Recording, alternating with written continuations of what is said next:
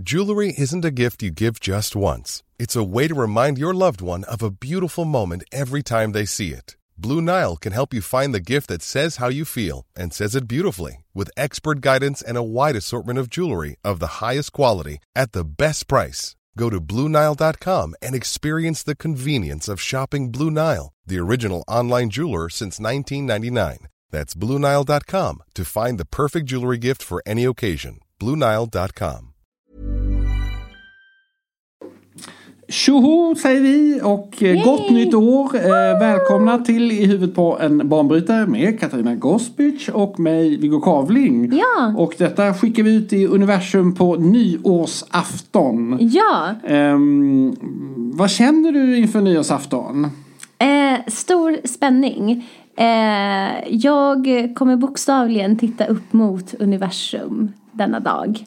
Eh, och eh, var, var någonstans kommer jag berätta i kommande poddavsnitt. Okej, okej, okej. Men eh, jag ser väl, alltså jag kommer gilla den här nyårsaftonen. Helt klart. Och sen så ser jag väldigt, väldigt, väldigt mycket fram emot nästa år.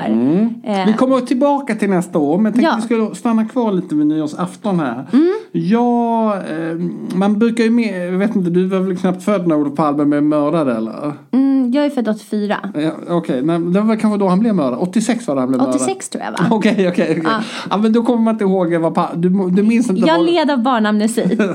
Men, men eh, då har vi ju då nästa stora, det är ju millennieskiftet. Minns Ja. du millennieskiftet måste du väl komma ihåg? eh, ja, jag tror faktiskt att jag var med min kompis Anna. Okej. Mm. Kände du att det var liksom historiens vingslag eh, på millennieskiftet? Nej, för att jag var lite för liten fortfarande. Okej, okej, Eh, okej. jag eh, hade inte riktigt den där friheten att bestämma själv. Okej. Jag minns ju millennieskiftet och att det blev så totalt misslyckad fest. Åh nej! Ja men det var sådär du vet. eh, Eh, då hade jag precis flyttat till Stockholm så att jag var väl liksom lite Ska jag vara i Stockholm eller ska jag vara i Malmö? Så var jag upp ner till Malmö så var det alla kompisar och så, så var det liksom en enorm upphausning kring eh, Kring eh, liksom vad vi skulle äta och det var väldigt många. Och så, var, det här var liksom ett kompisgäng som lite var i förfall. Oj. Så att det var någon som hade börjat vara otrogen med någon annan. Ja, men du vet det var mycket sådana grejer. Alltså, det var liksom väldigt, Vilka intriger. Ja men det var så intriger.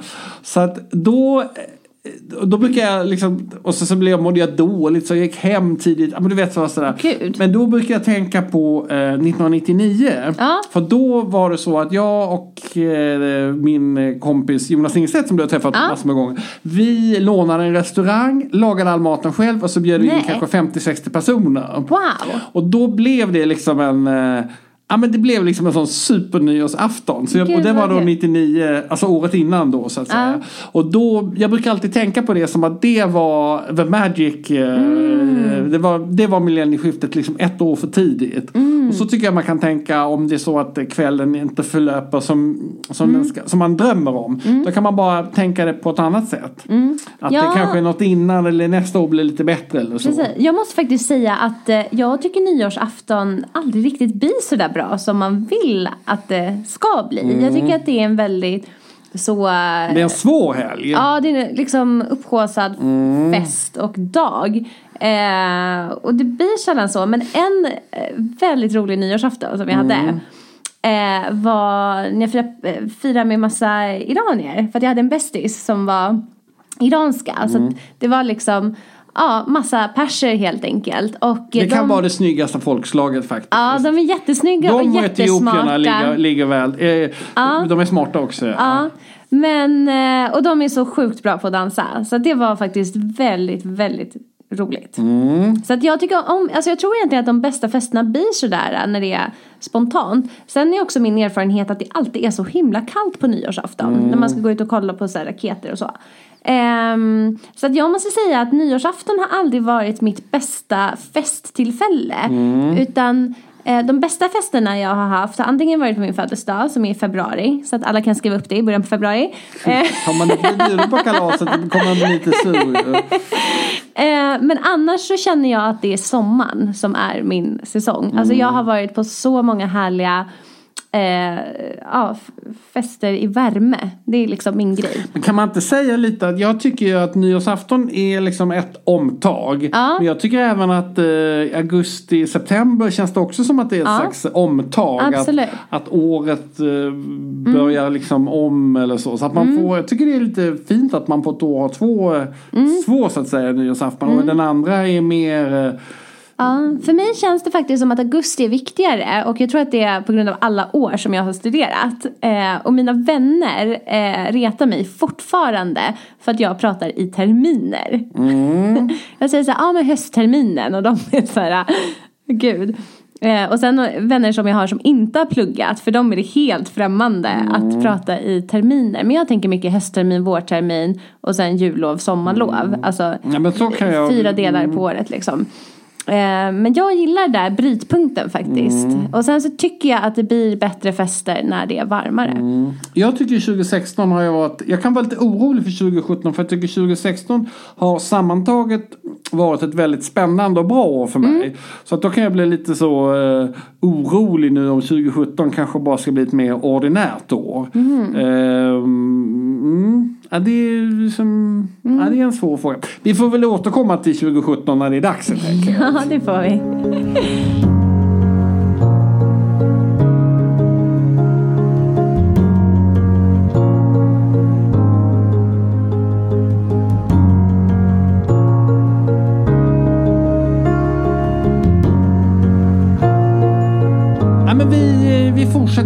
I nyårs... Eh, eh, Tema. Tema, tema helt enkelt. Ja. Och eh, Katarina, det är du som har, eh, håller i rodret. Ja, eh, och då tänkte jag att vi ska prata lite om bucket list. Eh, så, alltså, eller, Drömmar, ja, mål. ja. Eh, och för mig är det väldigt viktigt. Jag har alltid drömt jättemycket och jättestort och aldrig tänkt att det finns några gränser. Eh, sen så har jag nog blivit mer organiserad i mitt drömmande. och vad heter det? Eh, nyårsafton är ändå viktigt, alltså ett viktigt omtag som du nämnde. När det gäller liksom så här, eh, den generella årsplanen. Vad är det man vill uppnå? Vad är det man vill göra under året? För att för mig är det väldigt viktigt att man inte bara springer på. Alltså det är så lätt att bara dras med och så springer man, springer, springer, springer, springer och så undrar man så här, men vad är det här liksom? Utan resan är ju också jätteviktig. Eh, så då kan jag avslöja till exempel själv att jag skrev en bucket list som jag kallade bucket list 2017. Eh, för... Du har redan skrivit för, för 2017. Ja. Eh, och sen har jag faktiskt börjat liksom jobba på det så att det, det ska hända. Det jag vill. Eh, satt igång olika Hur, snöbollar. hur, hur ser det ut på listan? Ja, men den är faktiskt väldigt privat. Eh, men det, finns till exempel resor på den listan. Resor, okej. Ja, och då eh, är det helt enkelt bara att boka. Men står det då typ Bali? Ja. Eller Hawaii? Ja, fast det står inte just det. Men, Nej, men typ ja, så. Typ så. Mm. Ja, men, och sen behöver man inte skriva mer eller? En vecka står det inte. Nej, det står inte. Det står inte så eh, Rom, Åre över Atlanta står inte heller. Nej, men sen så har jag Ryanair står inte heller med kanske. De får inte vara med överhuvudtaget. Men sen så har jag också eh, jobbmål. Alltså en bucket list för vad jag vill uppnå eh, jobbet. Och då är det så att jag och Isabelle kommer jobba helhjärtat med eh, neurodesign eh, nästa år. Och då, Och neurodesign för de som inte känner till det kan du bara snabbt säga vad det är för något. Ja, men det är eh, liksom ett företag som vi driver då som håller på med det här. Och där kombinerar vi medicinsk forskning med inredning, arkitektur och design för att skapa optimala miljöer som främjar hälsa, välmående och prestation. Det låter bra. Ja. Jag ska inte... Nej, eh, så då har vi liksom specifika mål för det här också. Eh, och vad vi vill ska hända och eh, känslor och sådana saker. Så att det, håller vi också på att formulera. Det här med att... Då är ju ni två. Man kan säga att ni har mål som nästan kan jämföras med en affärsplan. Eh, ja, Det kan man väl jämföra Ja, med lite okej. grann. Alltså så, eller vad man ska kalla det för. Ja. Och då undrar jag lite så här. Då, eh, de här målen som du formulerar för dig själv. Mm. Liksom, är det ingen som får se dem? Eller hur, hur ska man förhålla sig till det? Alltså när man... Ska man, hur mycket ska man kommunicera? Alltså, jag säger inte att du måste Mm. skrika ut de här i podden men, men vad är din strategi vad det gäller kommunikation av mål så att säga? Så att folk ska känna till dem. Vad, vad Mm. är dina råd? Jo men generellt säger man ju så här att om man ska få till någonting, Mm. ett beteende eller göra någonting, då ska man ju faktiskt basunera ut det och säga det till så många som möjligt för då ökar sannolikheten att man gör det. Eh, jag har dock inga problem med att vara exekutiv så att eh, jag kommer se till att det händer ändå. Och för mig känns det som en privat sak. Men däremot så kan vi göra så här att varje gång jag har uppnått ett mål och jag eh, har möjlighet att, att liksom berätta om det så kan jag göra det under nästa år, 2017. Okej, okej, så det är ett litet löfte här kan man säga Ja. i, podden. Ja, men det kan jag ge. Jag... eh, Mm, ja, jag... Nej, jag skulle nog inte... Jag, jag tror att jag kan vara lite hemlig. Mer, ännu mer hemlig än dig faktiskt. Jaha. Jag har ju... eh, av- mm, ja, jag kan känna... Jag vill liksom... eh, Och det där är ju en sån grej när man som jag då pratar med investerare och sådana projekt. Och Jag kan känna att det är väldigt... eh, Jag gillar, jag ty- tycker inte om att vara den här aggressiva entreprenören som säger men vi ska ha bababam utan jag är mer så här, jag tycker om att vara lite hemlig med målen. Och mer så att man själv har dem som en slags ehm, vi när jag var på Resumé, eller förlåt, när jag var på DN på stan så hade vi ett altare.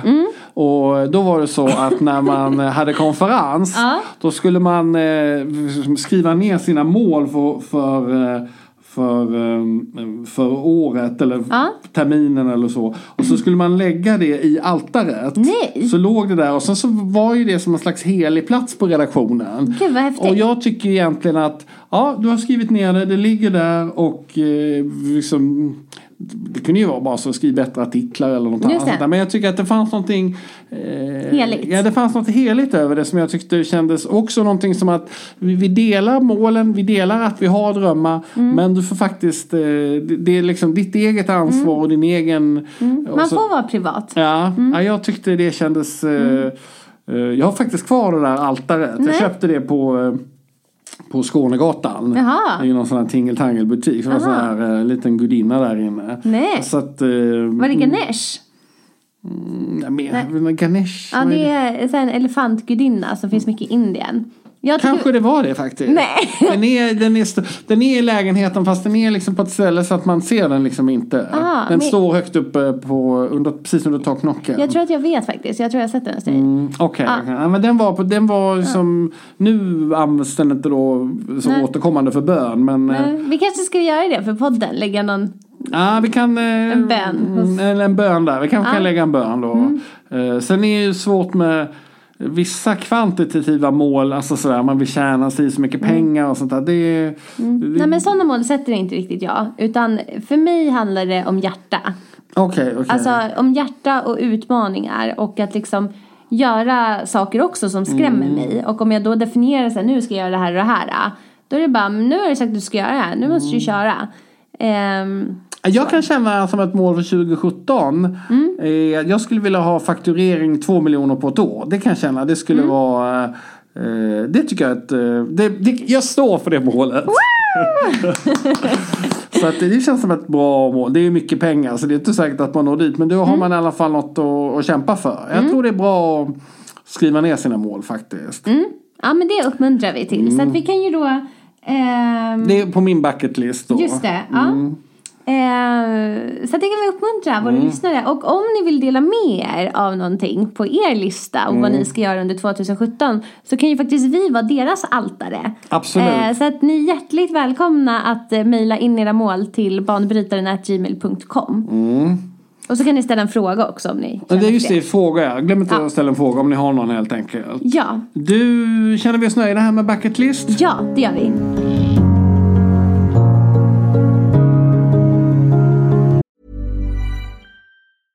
Selling a little or a lot? Shopify helps you do your thing however you cha-ching. Shopify is the global commerce platform that helps you sell at every stage of your business. From the launch your online shop stage to the first real life store stage, all the way to the did we just hit a million orders stage. Shopify is there to help you grow. Shopify helps you turn browsers into buyers with the internet's best converting checkout. 36% better on average compared to other leading commerce platforms because businesses that grow grow with Shopify. Get a $1 per month trial period at shopify.com/work. shopify.com/work. Ready to pop the question? The jewelers at BlueNile.com have got sparkle down to a science with beautiful lab-grown diamonds worthy of your most brilliant moments. Their lab-grown diamonds are independently graded and guaranteed identical to natural diamonds, and they're ready to ship to your door. Go to BlueNile.com and use promo code LISTEN to get $50 off your purchase of $500 or more. That's code LISTEN at BlueNile.com for $50 off. BlueNile.com code LISTEN.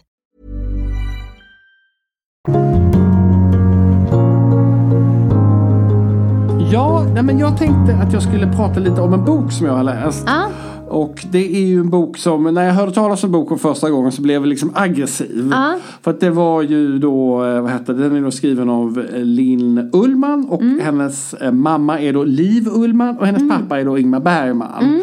Och då, då, då handlar ju då boken då naturligtvis då om Ingmar Bergman och Liv Ullman. Och jag tillhör ju de då som har sett ganska många Ingmar Bergman-filmer och jag har läst ganska många böcker eh, om och med, eh, eller av Ingmar Bergman. Och jag kan ju då känna lite grann så här att nu räcker det. Ja. Nu är vi färdiga med den här eh, korkade, obegåvade, infantila prästfamiljen som blev en eh, inom citattecken då, demonregissör. Så att jag, och då, det här är ju liksom en slags grund avundsjuk aggressivitet. Och den blev inte då mindre av då att eh, jag då tittade på det här tv-programmet Skavlan. Har du sett det eller? Mm.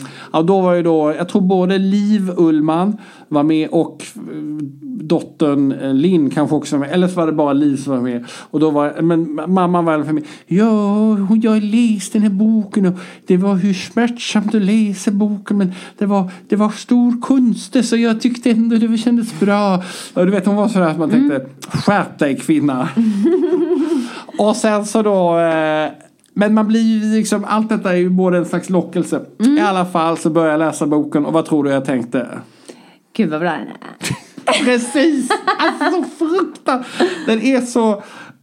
Alltså den är så otroligt bra. Ja. Och den är bra på det sättet att den... Ah, och den är ju för att den är brutalt ärlig. Den är ärlig på ett sätt som... Eh, Ingmar Bergman, alltså det, man, man, man kan nästan känna hur Ingmar Bergman roterar i sin grav när de, bara för att de här historierna sprids. För att de är så frukt... Alltså, han verkar ju, han verkar ju vara en på alla sätt liksom frukta. Man kan säga så här att för, förra veckan så pratade vi om julen i Ingmar Bergman, julen med Fanny Alexander och så. Och då skapar ju det en slags bild av att familjen ska umgås tillsammans och oh, vad roligt var. Och det här Bergman var ju totalt mot detta personligen. Så att han, du vet, det liksom barnen fick ju aldrig komma och hälsa på och det var ju liksom, det var ju liksom fruktansvärt. Va? Gud, vad hemskt. Ja, och det var liksom Varför det? Nej men för att han var bara hata människor. Va? Ja, han är en fruktansvärd människa. Aha. Alltså riktigt eh, avskyvärd. Och det är ju det här som man får ta del av i boken. Mhm. Som att då är han ju liksom, han, och då tror jag att eh, Varför, varför var han en sån person? Hade han en massa barndomstrauman som gjorde ja, att han blev alltså så? det hade han ju naturligtvis. Men alltså, han hade ju sju barn med fem olika kvinnor. Oj. Och eh, det var ju liksom när han tröttnade på en fru då, eh, då hittade han genast en ny. Ja, så han var en player. Han var eh, player vet jag inte. Jag tror att han var liksom Mycket ångest. Ja, men alltså jag tror lite grann sådär att han vill ju ha eh, en fru slash ett hembiträde. Och då eh, hade, och så ville han väl också ha någon snygg skådis liksom. Så då hade han ju liksom lite snygga skådisar. Men till slut så blev han ju då ihop med den här Ingrid då. Som eh, var ju liksom lika mycket hembiträde som, som fru. Och hon passade upp honom. Alltså det var ju liksom Ja, men hon, ja. Och det som är intressant i boken det är ju lite grann också att man, att man får, han, att de sätter in Bergman i en slags kontext som man inte har tänkt på. För Bergman har ju varit den där demonregissören. Men då är ju Bergmans mamma med ganska mycket i boken. Och hon har ju liksom Oh, ja, men Ingmar han har det så svårt nu och du vet det liksom, det, har man, man har aldrig liksom tänkt på att Ingmar Bergman har någon sån här En vad mamma. En bullmamma som på något sätt vakar över honom. Nej. Men sen är det också sådana detaljer då i boken som, som, som liksom, alltså som, du vet sådär, som att till exempel då så är det ju så att han eh, tog ju sömnmedel jättemycket. För han inte kunde sova och han var liksom en, vad ska jag säga, passionerad sömnmedelsanvändare. och det, det är ju en sån detalj som man också är sådär, det här, det är, liksom, det är ju ingenting som Ingmar Bergman vill kommunicera sitt behov av sömnmedel. Det är ju så, och då blir man ju så tacksam att man får de här pusselbitarna. Och sen så har han ju då en pool där i Fårö. Ja. Och då finns det ju då berättelser då att hur han då, eh, liksom, när han då börjar bli sjuk och skröplig, då vill han ändå simma runt i poolen. Håller på att drunkna många gånger i poolen. Jaha. Och det är ju liksom också på något sätt, alltså det finns ju något absurt humoristiskt med demonregissörer som liksom kravlar runt i poolen och nästan, tänk om man hade dött i, av att drunkna i sin pool. Alltså det har ju varit som ett, det är som ett skämt. Tror du att han hade en badring runt då? Ja, men det är lite nästan, eh, ja, man, man fattar liksom inte riktigt hur det gick till där poolen. Men det är så mycket sådana detaljer. Samma sak som, som eh, berättar hon också oerhört fruktansvärda detaljer om sin mamma då. Mamman hon hon, liksom, hon går runt i lägenheten och är helt förvirrad och hon vill bara bli älskad hela tiden och sen så hennes olika älskare då som hon besökt. Den ena mer patetisk än den andra. Alltså hon berättar på ett sätt som Ja men en sorts ärlighet som man bara så Mina barn, fan de får aldrig bli konstnärer. Det är så fruktansvärt. Man skulle skriva en sån bok om en själv. Det, det hade ju varit eh, Hemskt. Ja det hade varit jättehemskt. Men Men är, tar du bort magin då från honom? Eller gör du honom, alltså gör du honom mer mänsklig eller liksom? Det tar ju bort magin, det gör det. Ja. det, gör det. Alltså det är ju på något sätt Och det är ju det som är på något sätt liksom skönt. Mm. Alltså för det är så många där i Bergmans eh, hov och snart fyller Bergman 100 år och då ska det firas och Mm. du vet, vad heter det, Alex och Si- det finns han hade en biograf på Fårö. Mm. Och då, vad heter det, då finns det lite stolar. Hon berättar ju om den här biografen då att den börjar då klockan eh, 14 eller 15.00 så eh, så, så börjar liksom visningen. Och då var det så här att Ingmar Bergman han kom alltid dit fem minuter i, eh, i tre och så fick man ner sätta sig. Och så, så skruvade de ner ljuset och då skulle man sitta i mörkret några minuter så man vande sig vid mörkret. Sen satte filmen igång. Och då eh, berättar hon då någon gång att eh, hon förstår att han ska dö. Det är när han kommer tio minuter för sent. För att eh, det är liksom, Bergman kommer aldrig för sent. Men i den här biografen så finns det då en stol som då är inom citat, eller hans. Bergmans stol. Och då finns det, har då Alex och Sigge berättat när de var där på något sånt Bergman-event. Att det var att de hade satt sig i den där stolen trots att man inte fick. Det. Och då hade de blivit utskällda av arrangörerna. Och det är ju på något sätt människor som går runt och håller en sunkig stol i en lada på Fårö som helig. De, det, det är ju det är ju inte sunt helt enkelt. Nej. Så att eh, jag tror eh, magi i all ära men eh, människans skröplighet är på sätt och vis Drabbar oss alla. Ja, det drabbar oss. Det är på sätt och vis mer intressant. Eh, och vad vill du egentligen säga med allt detta? Ja, men bara det, liksom, läs boken. Och just att den heter De oroliga. Det, det, det, liksom, det är på något sätt att eh, oron den, den, den, den drabbar även de mest fantastiska människor. Och jag, jag tänker ofta på det där att man om man tar en väldigt framgångsrik människa, till exempel Margaret Thatcher, så är det ju i filmen om henne så hon var ju liksom den fria världens ledare och hjälpte till att krossa kommunismen. Och på slutet, ja då hade hon Alzheimers och när hon gick, och liksom gick hon ut så hittade hon inte hem igen. Nej. Så att vi har liksom, det kan finnas perioder när vi är fantastiska, men sen när vi ska dö, det är lika tragiskt för alla. Underbart. Vilken dragning Viggo. Ja, men ja, det är väldigt intressant. Ja, men eh, vi är väl nöjda med det, eller hur? ja, det gör jag.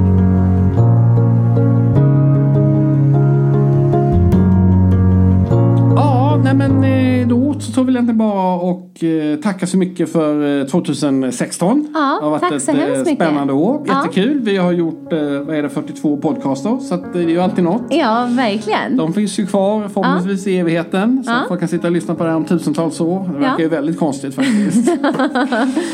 Men eh, 2017 is coming up. Ja. Och eh, det, ska kom- bli väl roligt det också. Ja, det kommer bli det bästa året någonsin. Okej, va, okej. Ja. Men vår bok kommer ju komma så det är spännande. Ja, Det är absolut. som, eh, barn kanske att ta i men eh, någon jo, men det slags eget en- liv. ja. Eh, liten baby är det. Ja, absolut. Eh, men då önskar vi alla lyssnare gott nytt år Ja, gott nytt år. och eh, ha det härligt. Vi Ja. Hej! Hej, hej!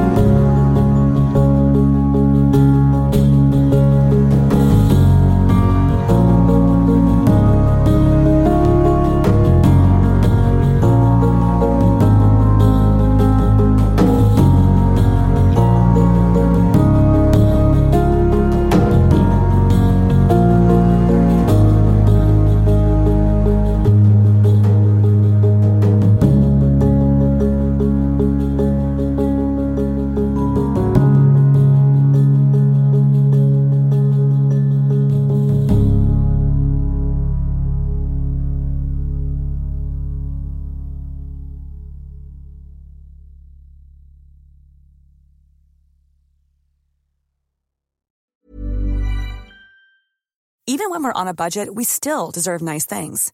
Quince is a place to scoop up stunning high-end goods for 50 to 80% less than similar brands. They have buttery soft cashmere sweaters starting at $50, luxurious Italian leather bags, and so much more. Plus, Quince only works with factories that use safe, ethical, and responsible manufacturing. Get the high-end goods you'll love without the high price tag with Quince. Go to quince.com slash style for free shipping and 365-day returns. Imagine the softest sheets you've ever felt. Now imagine them getting even softer over time. That's what you'll feel with Bowl and Branch's organic cotton sheets. In a recent customer survey, 96% replied that Bowl and Branch sheets get softer with every wash. Start getting your best night's sleep in these sheets that get softer and softer for years to come. Try their sheets with a 30-night guarantee. Plus, get 15% off your first order at bowlandbranch.com. Code BUTTERY. Exclusions apply. See site for details.